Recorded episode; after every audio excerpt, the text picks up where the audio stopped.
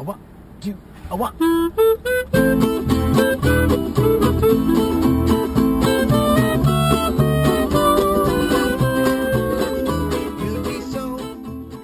Welcome to Grape Minds, a wine centric podcast where two wine loving friends take a look beyond what's in the glass. We dig a little deeper into the stories, the culture, and the history behind the wine.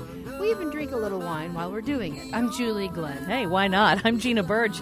Uh, today we get to talk to the person who is behind what is in our glass. What is in your glass, you might be asking? Well, let me tell you a beautiful Napa cab from Sullivan Rutherford Estate. And on the phone with us is the man behind it, Juan Pablo Torres Padilla. Thank you for joining us, JP. We can call you JP, right? We've been talking long enough for we can. Uh, We go way short, back. Yeah, we go way back. We go back 10 minutes.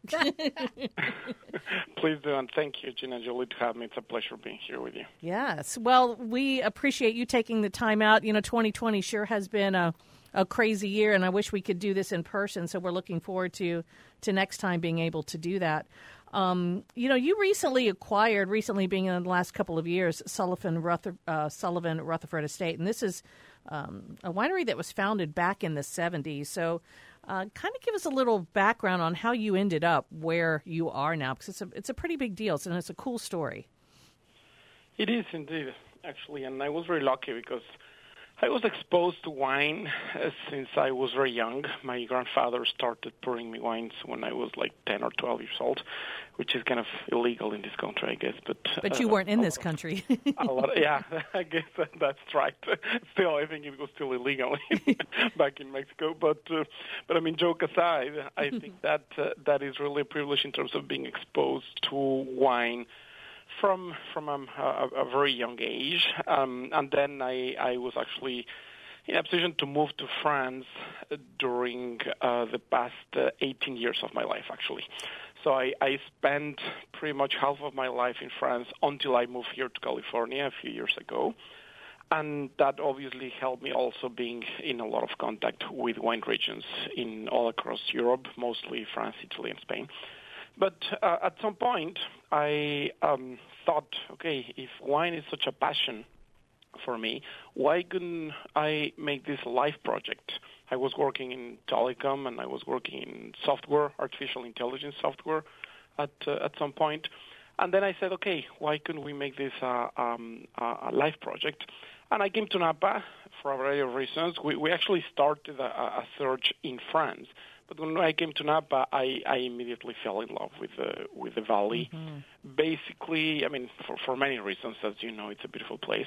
But basically, because of that perfect blend, if we're talking about wine, I guess this is a good analogy. Because of that perfect blend between old world and new world, winemaking is, is an old world tradition humanity has been making wine for the past 9,000 years, which is huge, and I love that.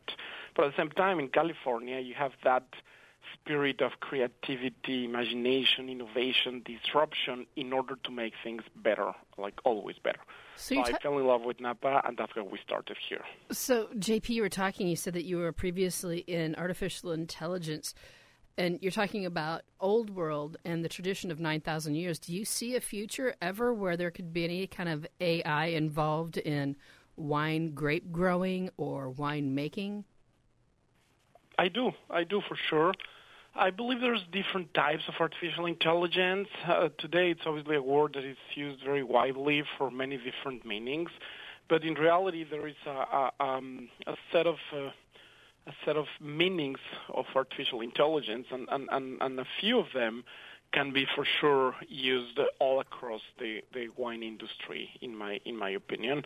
And we are in the process of um, starting some of the of the use of, of one of the artificial intelligence technologies, which is basically data analysis, like what they call deep data analysis, more for the consumers part of it, obviously, in terms of matching preference and, and how to provide a better hospitality experience to them.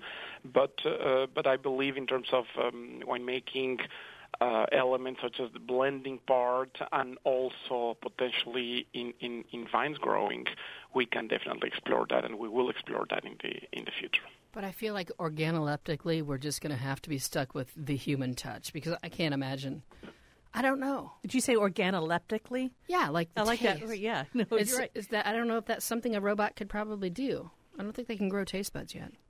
Although I- you can know I- what the different um, esters and phenols and all that kind of stuff about for flavor. Yes, and and I, I I believe that- that is exactly one of the points. You you touch one of the points that I love about wine. Wine is always a mix of um, a couple of what could be perceived as opposed elements, but they're not opposed elements. Wine is a mix of art and science on one side. One is a mean is a mix of nature and uh, human intervention. Wine is a mix of old world and new world, and actually, in, in our philosophy of uh, branding and identity, we have that kind of dichotomy, if you want. But but I completely agree with you. There, is that that that is the, the, the one of the greatest things in wine. I think it's it's that it's truly a mix of, of art and science. It's a mix of, of human intervention and, and, and nature, and, and you you cannot actually neither control nor predict all of what nature does, fortunately, because that's one of the beauty beauties of, of wine. Uh, but at the same time, you have that human intervention that can go both ways between art and science. Obviously, the AI comes from a from a science perspective, but you have always that artistic part in, in winemaking. Well, this is this is amazing. Um, we've got in our glass right now your 2017 es- estate cab, and I want to talk a little bit more about your story as well. But I just took a sip of this, and I and I and I have to I have to talk about it right now. So you know when we talk about um, Rutherford, when you hear the word Rutherford, it has a connotation or a reputation of of having characteristics of dust. You know, I hear everyone say, "Oh, it's Rutherford dust. You can taste it." Do you um, find that in your wines, or tell me a little bit? Actually, just let's talk about that area, the Rutherford, and and some of those characteristics. Yes, um, I remember a very interesting exchange with one of our neighbors, um, Andy Beckstoffer, uh, when I just arrived in the valley and, and when we had acquired the property uh, a few years ago. I was asking him, uh, for some reason, I was asking him on the conversation, how do you say terroir in English?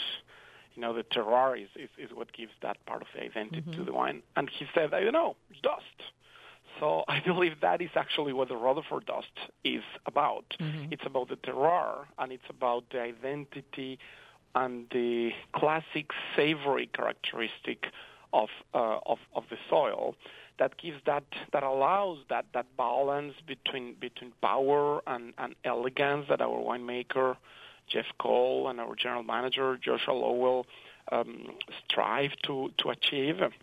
Our winemaker joined uh, Sullivan Rutherford Estate in 2013 under the tutelage of Scott McLeod, and I believe he he he has that experience working with uh, with top Napa Valley vineyards and, winemakers uh, that allow allows him to get that um, characteristic of the of the terroir of the dust of the soil of Rutherford, which which is which is an amazing characteristic of of, uh, of the wines in general and very specifically to the 2017 vintage, which which actually for us is is probably the, the best quality yet in, in Sullivan's entire, entire history that has been released. Due, due to that culmination of, of, of truly perfect growing conditions, obviously until the fires, but we were lucky enough to to have the the um, um, the, the harvest before the fires. Uh, so those conditions of uh, of growing conditions, farming and, and winemaking execution uh, in the 2017 estate cab. I definitely get that savory, dusty It quality. does taste savory. Uh, yeah, it's um, uh, I don't know, not sage, but there's something in the back that I'm getting, and I just I want some meats with it. I want some lamb, maybe. Mm-hmm. for I want some Do you know fatty what, lamb do you know what it's called? what? Sorry to interrupt. No, please. The, the, our our winemaker um, and, and and again our general manager, who's, who's extremely knowledgeable in in vineyard and winemaking, so it's not the traditional general manager as in the admin or sales part. He's, he's, he's truly involved in the winemaking and the vineyard uh, operations. So they, they, they have had all of these conversations with me, and then at some point a year, two years ago, as, as you know, I'm, I'm I'm new in the wine business. So I'm, I I mean, I've been drinking for 30 years, but I'm new in the business itself. And I asked them, like, what, what is this? And and and they both said that they both said at some point, that's pleasure. That's pleasure, and that pleasure comes from that mix of um, the velvety savory, balanced, integrated tannins. So it has structure, it has concentration, it has power from the tannins, but the tannins are integrated. They are what they call resolved, which I think is one of the most difficult characteristics in a in a cab, and that's one of the main reasons why I love that property. And when I when I tasted these wines in 2016, June 2016, the first time, mm-hmm. I said, "Yes, this is it. This is this is one of it." Because I, I I've been privileged enough in in my life to be able to taste many great wines. Obviously, with with my family pouring those wines and my grandfather pouring those wines when I was young. You know, your your grandfather had like wow. Your grandfather had way better taste than my grandfather. I just want to let you know that. I don't know about I don't know about that, but but, but, no. I, but I know that I was very lucky, and that that, that he and, and then my father and my uncles they they they exposed me to to to many many great wines, and I was fortunate enough to have that exposure. And when I tasted the, the wines from Sullivan, I, I said, "Wow! Like how come no one knows about these wines?" Because it is very difficult to get that balance. I know a lot of people use the word balance in wine, and that's kind of probably overused, but what I mean by balance, I mean that um, combination of tannins to give structure and concentration that you want in a wine, but uh, in a resolved and integrated way so that they are not aggressive. And I think that that is what you can taste in, in, in this 2017 Estate Cup. I like this nose too. When you say a lot of people don't know about it, this one we're drinking, you only made about 400 cases of. It retails for around a buck ten. So um, I'm Around what? A dollar ten. I mean, a hundred and ten. A hundred and ten. A dollar and ten cents. I'm yeah, like, yes, like, I no. like fifteen. I said about cases. I, I, could buy all of them immediately. Hundred ten. Yeah, me too. I would like it all. So, uh, when you were talking about um, being exposed and you were pri- privileged to being exposed, why don't you do a little bragging? Julie was uh, reading one of the wines wineries in France that you. Um, went to visit that you were I mean a very esteemed winery that you were invited inside. And she said oh I've been there. Why don't you tell that story Julie? Domaine de la Romanée-Conti yeah. And you were there in 2006 and I was probably there at the same exact time except for I was on the outside taking a selfie next to that part that little corner where there's a mm. slate that says Domaine de la Romanée-Conti and taking pictures of the horse drawn plows. And JP was inside drinking yeah probably at the, the, same street. time I was on the street like Oliver more please Tell us about that. That's a very funny story. and I'll give you the short version because if I give you the long version, I could talk like for hours about that. yeah, and. And, and you and, and, your audience will be will be mad at me. but um, but basically, in, we're already mad at you for being there. So we're already mad because I was on the street taking selfies yeah. by the sign. no, basically, I, I I have been part of. Um, of uh, like viticultural groups, like oenology groups, uh, groups of tasting groups in, in France for, for several years, and with with one of my one of these groups, we we said at some point, okay, like DRC is, is, is one of the most well regarded wines in, in, in Burgundy, if not the world. So how can we how could we just visit it and try to learn and, and, and, and enjoy the, the, the, the wine with with people that I that I consider really some of the gurus in the in the in the wine uh, arena.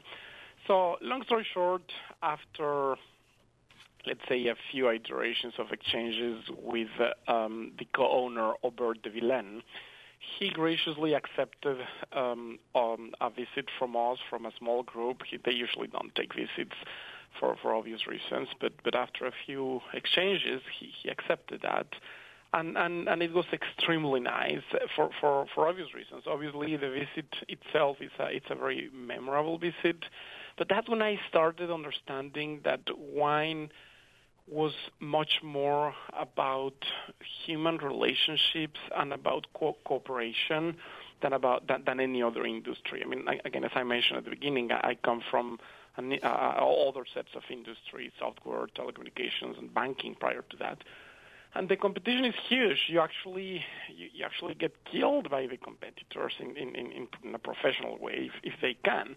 And, and and and he was so open, so transparent, so so nice in the visit. He he hosted us himself. He took us in his car to the top of the hill or he said, I'm going to show you how I perceive DRC and the other uh, vineyards that, that they own surrounding DRC. He gave us that analogy with his hand. He put his hand and he said, Listen, this is the vineyard. My hand is the vineyard. DRC is at the center of it. And then you have all of these surrounding vineyards. And, and that was a visit, that was the first time actually when I said to myself, together with an uncle of mine who, who's my partner in, in, in this venture with this life project, that's the first time that we said to ourselves, okay, if we if we love wine so much, why couldn't we make a life project out of it in order to create one of the best wines from, from, from the world? And then we came to California a few years later and we said, yeah, this is it. So that's kind of the short version of, of, of, of how that happened. Well, you know, that says a lot about what you th- think about the grapes and the wines that are coming out of this vineyard that you have that you would have some of the best in the world, you know, in France, and then come over to Napa and say, "This is it. This I can where you see it." be. Yeah.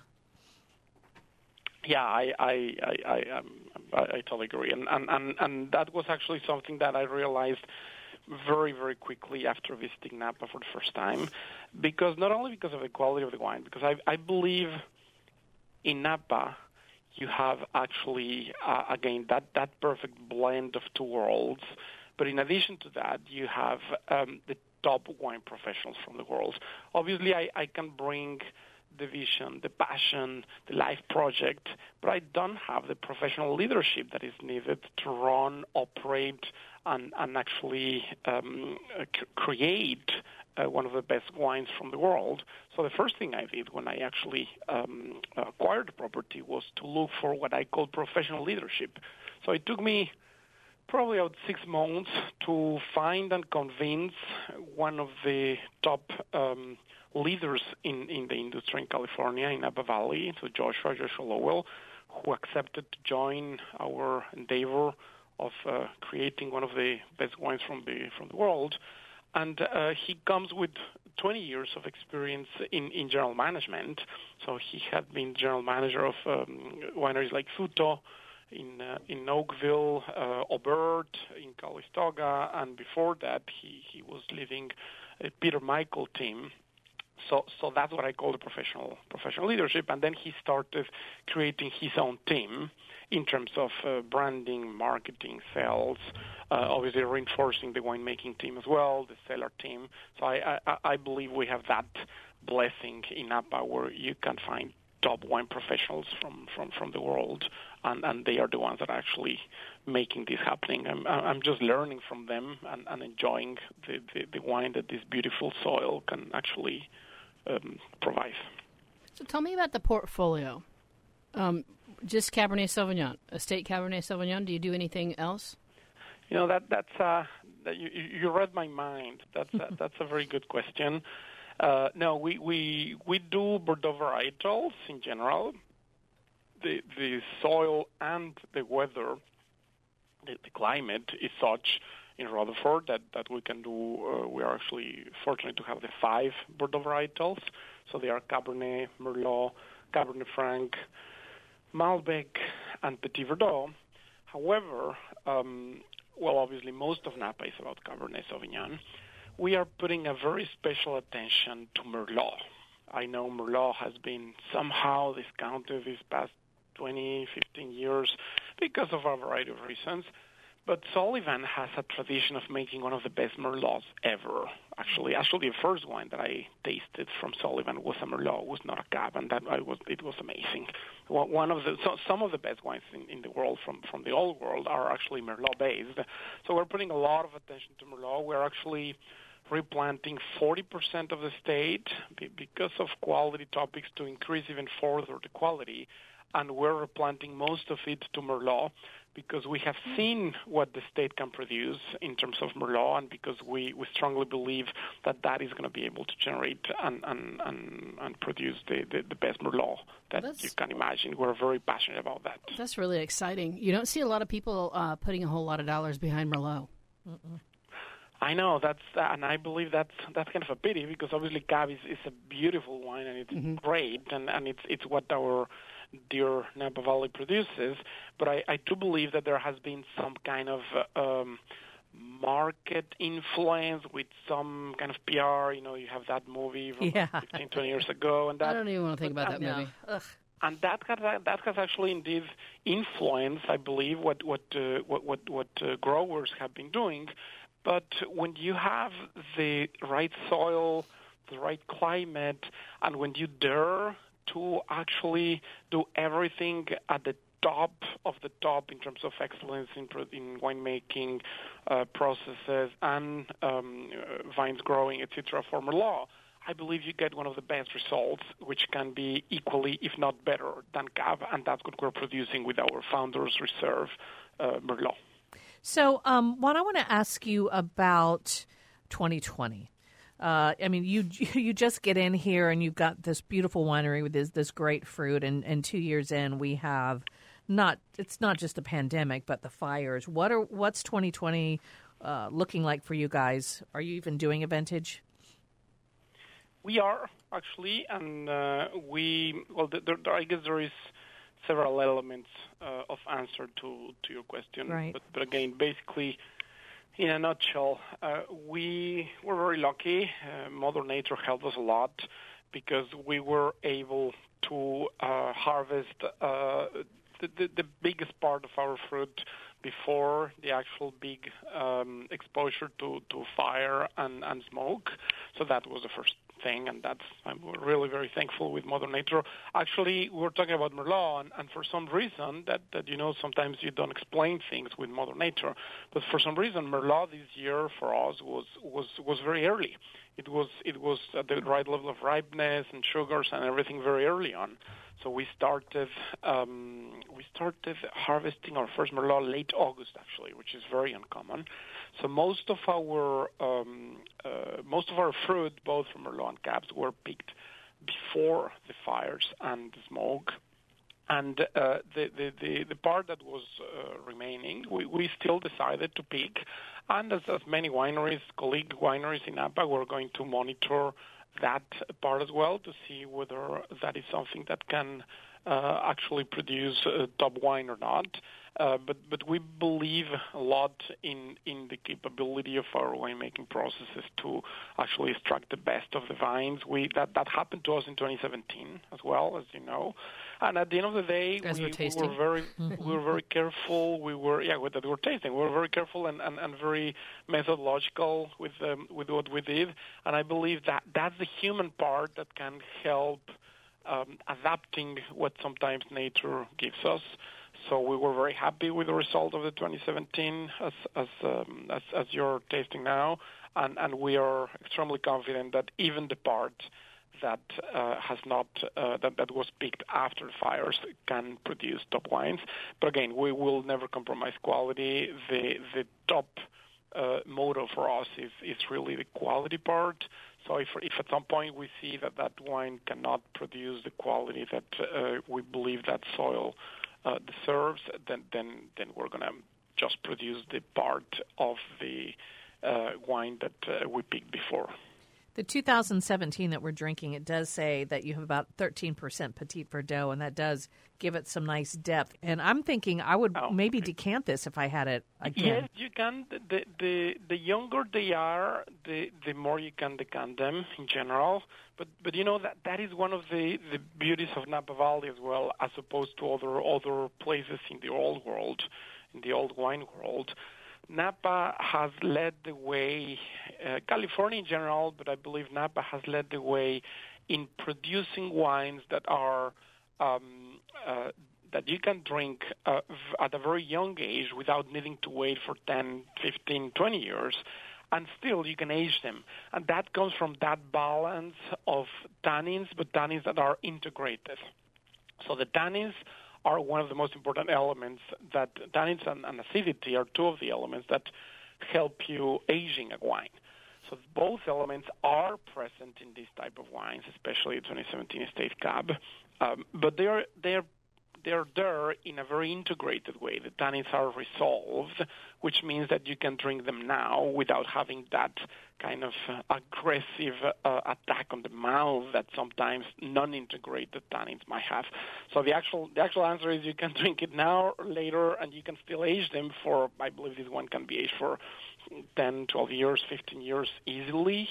Um, we, we, we have tasted, uh, obviously, the, the also with respect to your question about modern and fires, we have thoroughly tasted the 2017s, the 2020s as well, uh, all, all along the way, and, and they are evolving in a way that the, the tannins are still integrated and resolved so you can drink and it is delicious now, but the tannins are still there with that acidity level that allow you to, to age it for, for, for 12, 15 years if you want definitely fabulously approachable mm-hmm. at this young age and will probably be great for many years to come. So I got to say congratulations on a really nice Cabernet Sauvignon and congratulations on landing in Rutherford, one yeah. of my favorite parts of Napa Valley. So nice selection there. And I got to say this is like a, a wonderful uh, story about being presented at a young age with um, good options as opposed to like my grandpa's white Zinfandel, um, and taking advantage of that and learning as much as you can, and then really going for it. So congratulations. Well, thank you, thank you both of you, and, and I believe at, at the end of the day, I think uh, life gives us opportunities that that that we can uh, either just ignore or, ta- or take. And, and I believe one of the biggest opportunities that life has given me is the possibility of working with an amazing team uh, at the winery led by Joshua, including our branding and sales team with with uh, with Lisa, with Jeff, the winemaker, and and and you know my my I, I have the privilege of having a a job that basically means keep learning all the time from from them. They are the ones that know and that make it all possible. So I, I am very thankful to to all of them because that's that's quite unique, I believe. It's also a job that keeps you on your toes. Yeah. Wildfires, nature, weather. yes, but you know, I, I I don't complain. I think it's been tough. It's been tough because um, mostly because and allow me to say this mostly because um, we will live out of the contact with people that come to the valley. And those fires and uh, well, the current 2020 crisis with COVID and everything are are, are obviously not helping in, in in bringing that people or in having that people over. So that's been the toughest part. The toughest part is not that much Mother Nature because we're we're somehow thankful. Thankfully, we're somehow used to Mother Nature and and that's just finding the right balance between between nature and, and human intervention. The toughest part, that hopefully this is is, is going to be over soon, is is not being that much. Uh, not having th- th- those much visitors, which again we're very privileged because we're a very boutique winery that we can we can provide private experiences and, and we have been providing that, that those that type of experiences. But that that is the part that um, that that we are really aiming at, at at keeping telling people. And if I may actually take this opportunity to tell your audience, just please come to, come to the valley. The valley is a beautiful place. It's a it's a beautiful weather.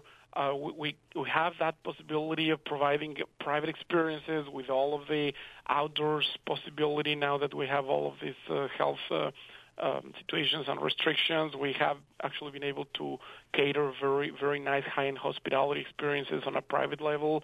So, so please come to the Valley. It's a pleasure hosting you, and that's at the end of the day, the people that drink uh, these wines are actually the reason for, for the reason of being for, for all of us. Yeah, the isolation has been not fun for any of us. No. One, say, thanks so much yeah. for talking with us today. And believe me, as soon as we can, we'll be out there. Thank you, Jan Julie. I look forward to hosting you and hosting uh, all of your audience.